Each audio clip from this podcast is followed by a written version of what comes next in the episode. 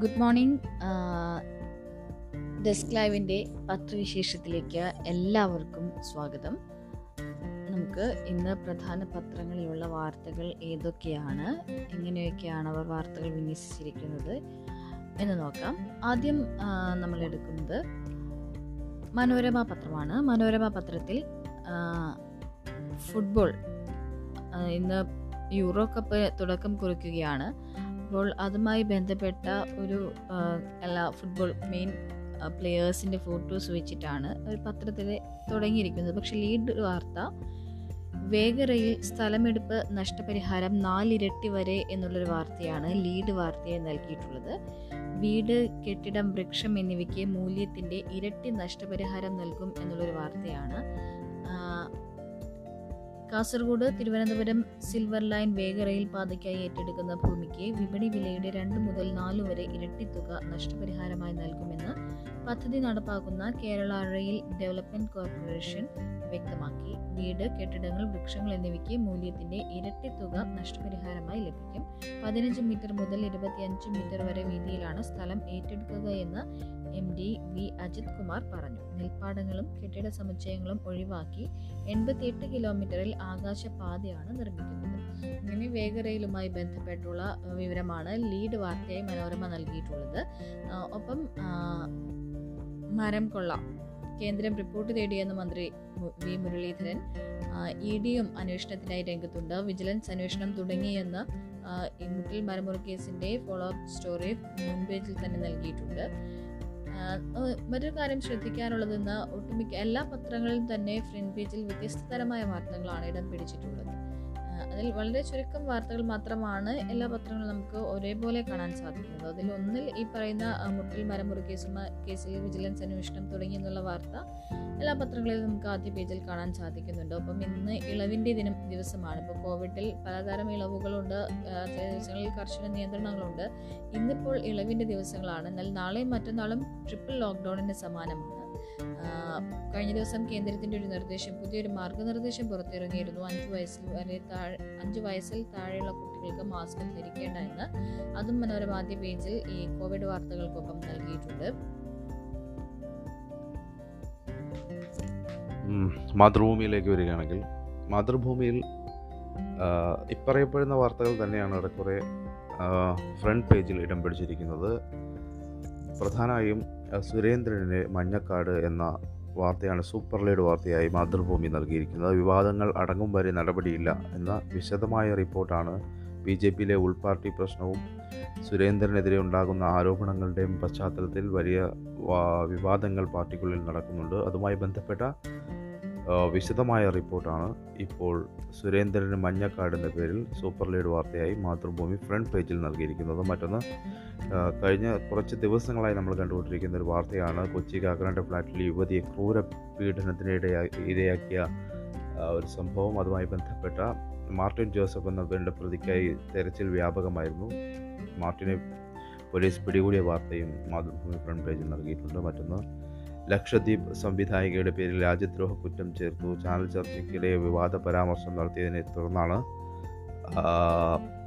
ആയിഷ സുൽത്താന എന്ന ലക്ഷദ്വീപ് യുവ സംവിധായികയ്ക്കെതിരെ സർക്കാർ കേന്ദ്ര സർക്കാർ കേസെടുത്തിരിക്കുന്നത്.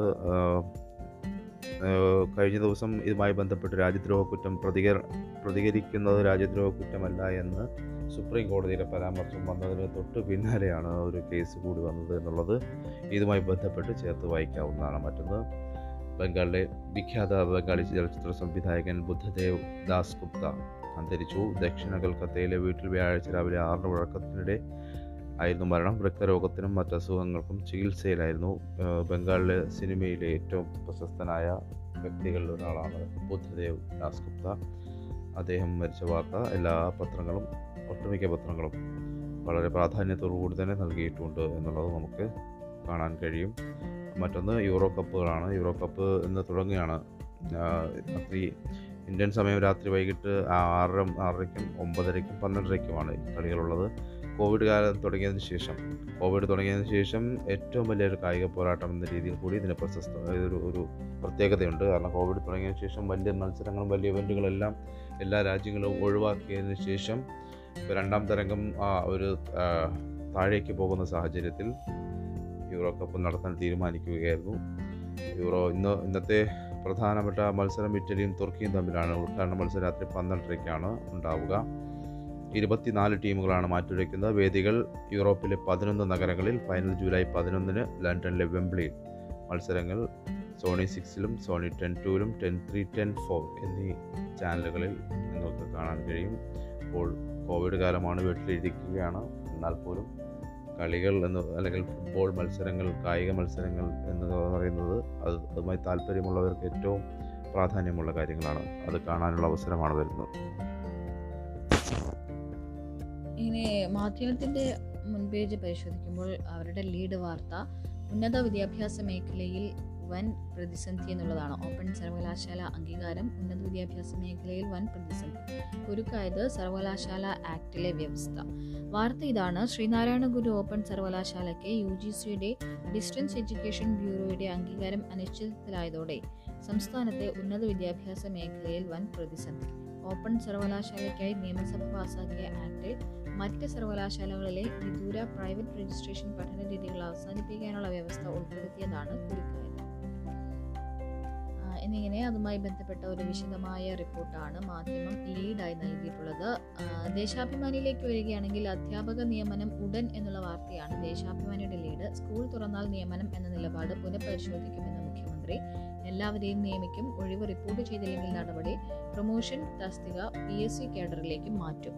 ഇതുമായി ബന്ധപ്പെട്ട വിശദമായ റിപ്പോർട്ട് ദേശാഭിമാനി ലീഡായിട്ട് നൽകിയിട്ടുണ്ട്. ദേശാഭിമാനിയിലും കേരള കൗമുദിയിലും ഫ്രണ്ട് പേജിൽ ഇടം പിടിച്ച മറ്റൊരു പ്രധാനപ്പെട്ട വാർത്ത ഇന്ന് കൂടുതൽ ഇളവുകൾ ശനിയും ഞായറും കർശന നിയന്ത്രണം ഉണ്ടാകും എന്നുള്ളതാണ്.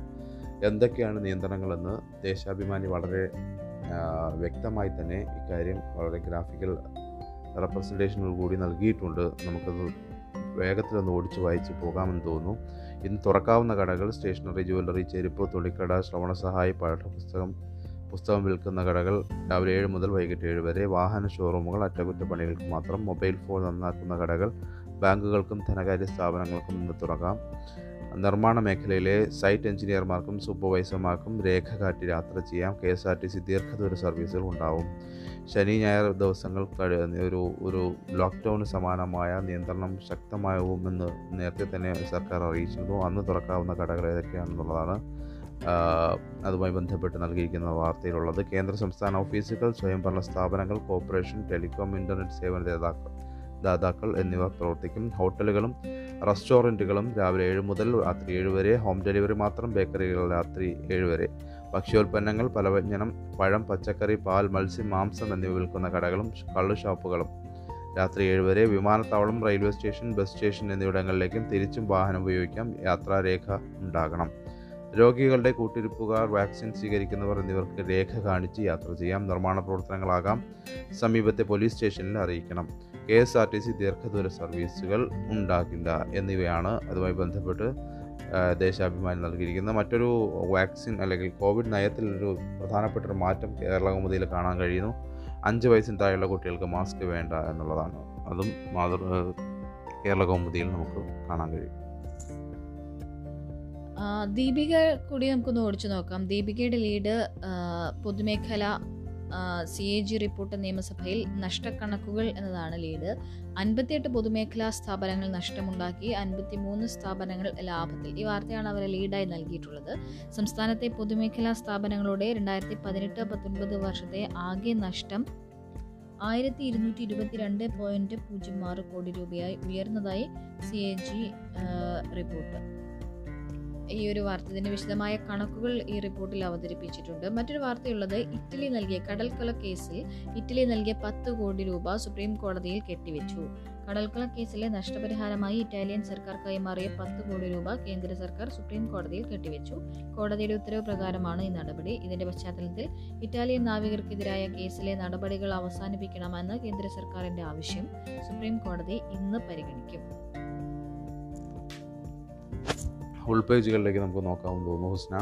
ഉൾപേജിൽ മാധ്യമങ്ങൾ മാധ്യമത്തിലെ ഉൾപേജിൽ മദ്രസ അധ്യാപകരുടെ ശമ്പളവുമായി ബന്ധപ്പെട്ട് കഴിഞ്ഞ ദിവസം മുഖ്യമന്ത്രിയുടെ വിശദീകരണവും ഉത്തരവും പുറത്തു വന്നിരുന്നു. മാധ്യമങ്ങളെല്ലാം ഒട്ടുമിക്ക മാധ്യമങ്ങളെല്ലാം അക്കാര്യം കൈ ആ, ആ വാർത്ത കൈകാര്യം ചെയ്യുകയും ചെയ്തിരുന്നു. എന്നാൽ ഉത്തരം ചോർന്നതിൽ അന്വേഷണം നടപടിക്ക് നിർദ്ദേശം മദ്രാസ അധ്യാപകരുടെ ശമ്പളവുമായി ബന്ധപ്പെട്ട ചോദ്യത്തിന് മുഖ്യമന്ത്രിയുടെ മറുപടി നിയമസഭയിൽ വരും മുമ്പ് ചോർന്നതിനെ കുറിച്ച് സമഗ്രമായ വകുപ്പുതല അന്വേഷണം നടത്താൻ സ്പീക്കർ എം പി രാജേഷ് നിർദ്ദേശിച്ചു. വീഴ്ച വരുത്തിയവർക്കെതിരെ മാതൃകാപരമായ അച്ചടക്ക നടപടി സ്വീകരിക്കാനും സ്പീക്കർ റൂളിംഗ് നൽകി.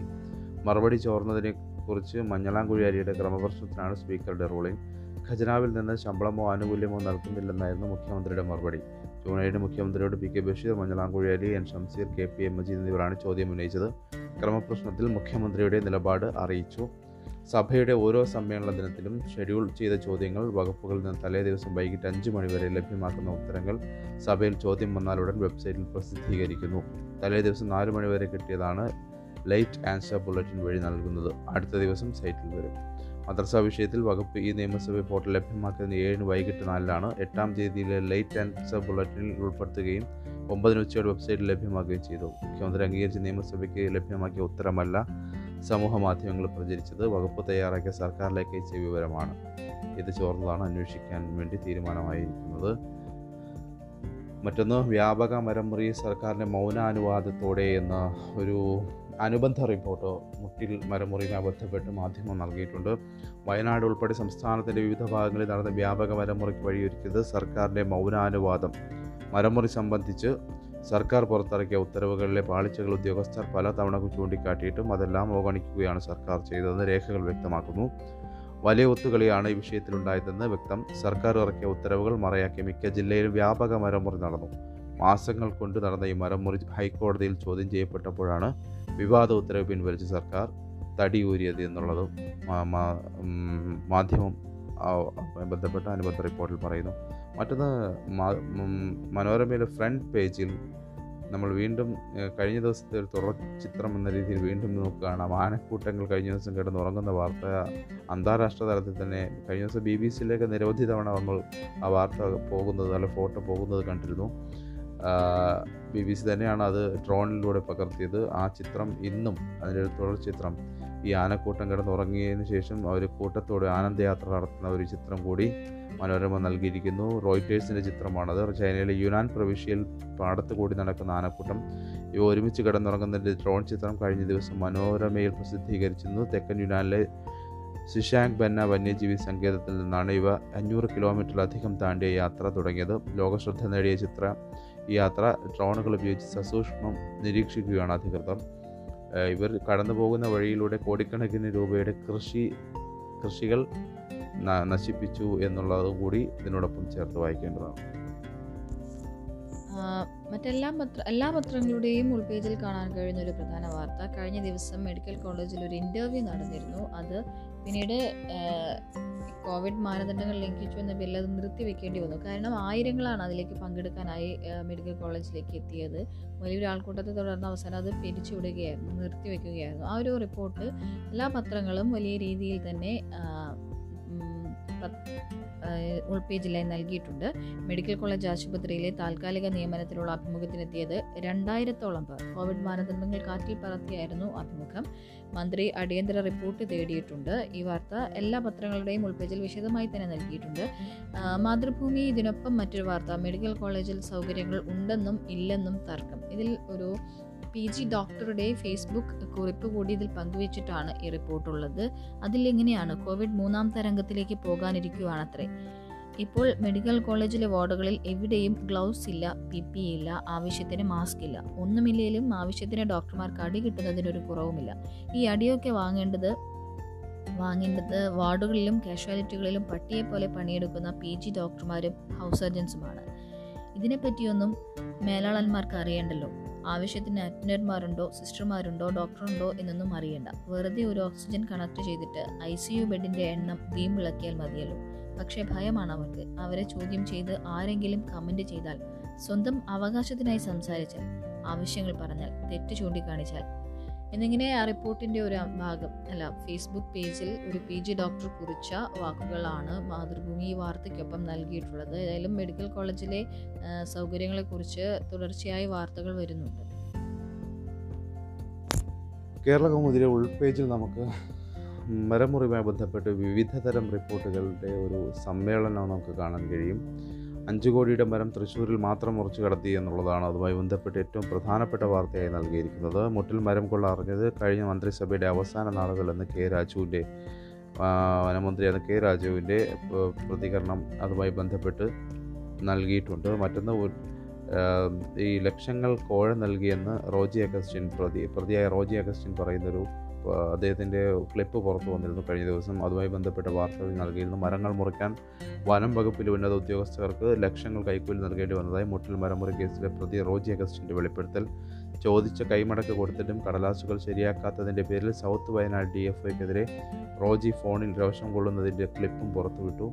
തോട്ടത്തിലെ അൻപത്തിയാറ് മരങ്ങളാണ് മുറിച്ചത്. ഇതിനായി ഡി എഫ് ഒക്ക് പത്ത് ലക്ഷവും ഫ്ലൈയിങ് സ്ക്വാഡ് ഡി എഫ് രണ്ട് ലക്ഷവും മേപ്പാടി റേഞ്ച് ഓഫീസർക്ക് അഞ്ച് ലക്ഷവും നൽകിയിട്ടുണ്ട്. ഓഫീസിലുള്ളവർക്കായി മൂന്ന് ലക്ഷം വേറെയും കൊടുത്തു. മുൻ റേഞ്ച് ഓഫീസർക്ക് നേരത്തെ മൂന്ന് ലക്ഷം രൂപ നൽകിയിരുന്നു. മരം കടത്താനുള്ള പാസിനായി നടന്നു മടുത്തിട്ടാണ് ഒടുവിൽ കൈക്കൂലി കൊടുത്തതെന്നാണ് റോജ് റോജി അഗസ്റ്റിന്റെ പ്രസ്താവന. അതുമായി ബന്ധപ്പെട്ട് ദേശാഭിമാനി നൽകിയത് എന്ന് നമുക്ക് കാണാൻ കഴിയും.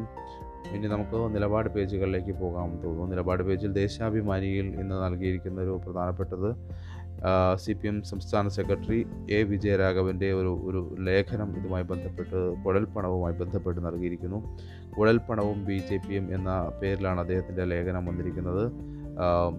ജനപ്രതിനിധി ജനപ്രാതിനിധ്യ നിയമവും തെരഞ്ഞെടുപ്പ് ചട്ടങ്ങളും തെരഞ്ഞെടുപ്പ് കമ്മീഷന്റെ മാർഗനിർദ്ദേശങ്ങളും കാറ്റിൽ പറത്തിയാണ് ബി ജെ പി കേരളത്തിൽ പണമൊഴുക്കിയത്. എന്നാൽ കമ്മീഷൻ ഇതൊന്നും ശ്രദ്ധിച്ചില്ല. പണം ഉപയോഗിച്ച് തെരഞ്ഞെടുപ്പ് അട്ടിമറിക്കാനാണ് ബി ജെ പി ശ്രമിച്ചത്. വയനാട്ടിൽ ഒരാളെ സ്ഥാനാർത്ഥിയാക്കാനാണ് പണം ഉപയോഗിച്ചതെങ്കിൽ കാസർഗോഡ് ബി ജെ പി സംസ്ഥാന പ്രസിഡന്റിനെതിരെ നാമനിർദ്ദേശ പത്രിക സമർപ്പിച്ച വ്യക്തിയെ പിന്മാറ്റാനാണ് പണം കൊടുത്തത് എന്ന രീതിയിൽ വളരെ വിശദമായ വിശദമായൊരു ലേഖനം എ. വിജയരാഘവന്റേതായി നമുക്ക് ദേശാഭിമാനിയിൽ കാണാം. ലേഖനമാണ്. നിലപാട് നിലപാട് ദേശാഭിമാനിയുടെ നിലപാടായിട്ട് അവർ ചേർത്തിരിക്കുന്നത് കൊഴിഞ്ഞു തീരുന്ന കോൺഗ്രസ് എന്ന പേരിലാണ് കോൺഗ്രസിനെ കുറ്റപ്പെടുത്തിക്കൊണ്ടുള്ള അല്ലെങ്കിൽ വിമർശിച്ചുകൊണ്ടുള്ള ഒരു ലേഖന ഒരു നിലപാടാണ്. ദിനം കഴിയുന്തോറും കോൺഗ്രസ് പാർട്ടി ദുർബലമായിക്കൊണ്ടിരിക്കുന്നത് ജിതിൻ പ്രസാദയുടെ ബി ജെ പിയിലെ കൂടുമാറ്റം വ്യക്തമാക്കുന്നു. മൂന്ന് തലമുറയായി കോൺഗ്രസ് പാർട്ടിയുമായി അടുത്ത ബന്ധമുള്ള കുടുംബത്തിൽ നിന്നുള്ള വ്യക്തിയാണ് ഉത്തർപ്രദേശിലെ പ്രമുഖ കോൺഗ്രസ് നേതാവായ ജിതിൻ പ്രസാദ. കോൺഗ്രസ് പ്രവർത്തക സമിതി അംഗവും ജനറൽ സെക്രട്ടറിയും കേന്ദ്രമന്ത്രിയൊക്കെയുമായ ജിതേന്ദ്ര പ്രസാദയുടെ മകനാണ് നാൽപ്പത്തിയേഴുകാരനായ ജിതിൻ പ്രസാദ. മുൻ കേന്ദ്ര സഹമന്ത്രിയും രാഹുൽ ഗാന്ധിയുടെ വലകൈയായി അടുത്തിടെ അറിയപ്പെ അടുത്തിടെ വരെ അറിയപ്പെടുന്ന വ്യക്തിയുമാണ് ഇപ്പോൾ ബി ജെ പിയിലേക്ക് ചേക്കേറിയത്. അതുമായി ബന്ധപ്പെട്ട നിലപാടാണ് ദേശാഭിമാനി ഇന്ന് ഉൾപ്പെടുത്തിയിരിക്കുന്നത്. മാതൃഭൂമിയിലേക്ക് വന്നു കഴിഞ്ഞാൽ മാതൃഭൂമിയിൽ സാന്ത്വന പരിചയം പരിചരണം വലിയ മാതൃക എന്ന രീതിയിലൊരു നിലപാട് നമുക്ക് വായിക്കാൻ കഴിയും. വോളണ്ടിയർമാരെ തിരഞ്ഞെടുക്കുന്നതിലുൾപ്പെടെ നിയമാനുസൃതവും സുതാര്യവുമായ മാർഗം സ്വീകരിക്കുമെന്ന് ഉറപ്പാക്കാൻ സർക്കാരിന് സാധിക്കണം. ഈ പദ്ധതി വിജയകരമായി നടപ്പാക്കിയാൽ അത് ലോകത്തിന് മുന്നിൽ പുതിയൊരു കേരള മാതൃകയോ നിസ്സംശയമാണ്. നിന്നെപ്പോലെ നിന്റെ അയൽക്കാരനെയും സ്നേഹിക്കുക എന്ന വചന മത്സരങ്ങൾ നിറഞ്ഞ കാലത്തും പലരും മറന്നു പോകുന്നു എന്നാണ് വർത്തമാന ജീവിതത്തിലെ കാലുഷ്യങ്ങളുടെ അടിസ്ഥാനം. എങ്കിലും ആർദ്രത പറ്റാത്ത ഒരു പൊതുസമൂഹം ഇവിടെയുണ്ടെന്നാണ് മഹാമാരി കാലം തെളിയിച്ചത്. പരക്കെ പരക്ലേശ വിവേകമുള്ളവർക്ക് മാത്രമേ സാന്ത്വനത്തിന്റെ കൈത്താങ്ങ് നൽകാനാവുകയുള്ളൂ. സ്വന്തം പ്രശ്നങ്ങൾ വിസ്മരിച്ച് മറ്റുള്ളവരുടെ പ്രയാസങ്ങൾ പരിഹരിക്കാൻ ത്യാഗപൂർവം പ്രവർത്തിക്കുന്ന ഒട്ടേറെ പേരെ ഓരോ പ്രദേശ ഒട്ടേറെ പേർ ഓരോ പ്രദേശത്തുമുണ്ട്. സാമൂഹികമോ രാഷ്ട്രീയമോ മതപരമോ ആയ സാൻമാ സന്മാർഗ ദർശനത്താൽ പ്രചോദിതരായാണ് ആയവരാണ് സാമൂഹിക സേവനത്തിലേക്ക് മിക്കവാറും ഇറങ്ങുന്നത്. കോളറയും വസൂരിയും ബാധിച്ച് ജനങ്ങൾ മരിച്ചു വീഴുന്നുണ്ടെന്ന് കഴിഞ്ഞ നൂറ്റാണ്ടിലെ ആദ്യ പാതിയിലെ അനുഭവങ്ങൾ നമുക്കറിയാം. കോവിഡ് കാലത്ത് രോഗികളെയും ഒറ്റപ്പെട്ട് കഴിയുന്നവരുടെയും വിളിച്ച സഹായം എത്തിച്ച ആയിരക്കണക്കിന് സന്നദ്ധ പ്രവർത്തകർ നമ്മുടെ നാട്ടിലുണ്ട്. കേരളത്തിലെ രണ്ടാം പിണറായി സർക്കാരിന്റെ ഒന്നാമത്തെ യോഗം പതിവിൽ പതിവിൽ നിന്ന് വിരുദ്ധമായി ദീർഘനേരം നീണ്ടു നിൽക്കുകയുണ്ടായി. പട്ടിണിയില്ലാത്ത പ്രാഥമിക ജീവിതാവശ്യങ്ങൾ പ്രയാസം അനുഭവപ്പെടാത്ത പണമില്ലാത്തതിനാൽ ചികിത്സ നിഷേധിക്കപ്പെടാത്ത പരിചരിക്കാൻ ആളില്ലാത്തതിനാൽ നരകയാതന അനുഭവിക്കേണ്ടി വരാത്ത അവസ്ഥയുണ്ടാക്കുന്നതിനാണ് മുൻഗണനയെന്നാണ് ആ യോഗത്തിൽ വ്യക്തമാക്കപ്പെട്ടത്. അതിന്റെ തുടർച്ചയായി തദ്ദേശ സ്വയംഭരണ വകുപ്പ് മന്ത്രി എം വി ഗോവിന്ദൻ പ്രസ്താവിച്ചത് ഏറ്റവും പരിഗണന അർഹിക്കുന്നവർക്ക് എല്ലാ സഹായവും എത്തിക്കുന്നതിനാലാവാം തദ്ദേശ സ്വയംഭരണ വകുപ്പിന്റെ ഊന്നൽ എന്നാണ്. മികച്ച നിലയിൽ സാന്ത്വന പരിചരണ പ്രവർത്തനം നടത്തുന്ന ഒട്ടേറെ സംഘടനകൾ ഇത് കേരളത്തിലുണ്ട്. അവയെല്ലാം കൂടി ഉൾപ്പെടുത്തിക്കൊണ്ട് ഇത് വലിയ രീതിയിൽ നടത്താൻ പറ്റുമെന്നുള്ളതാണ്.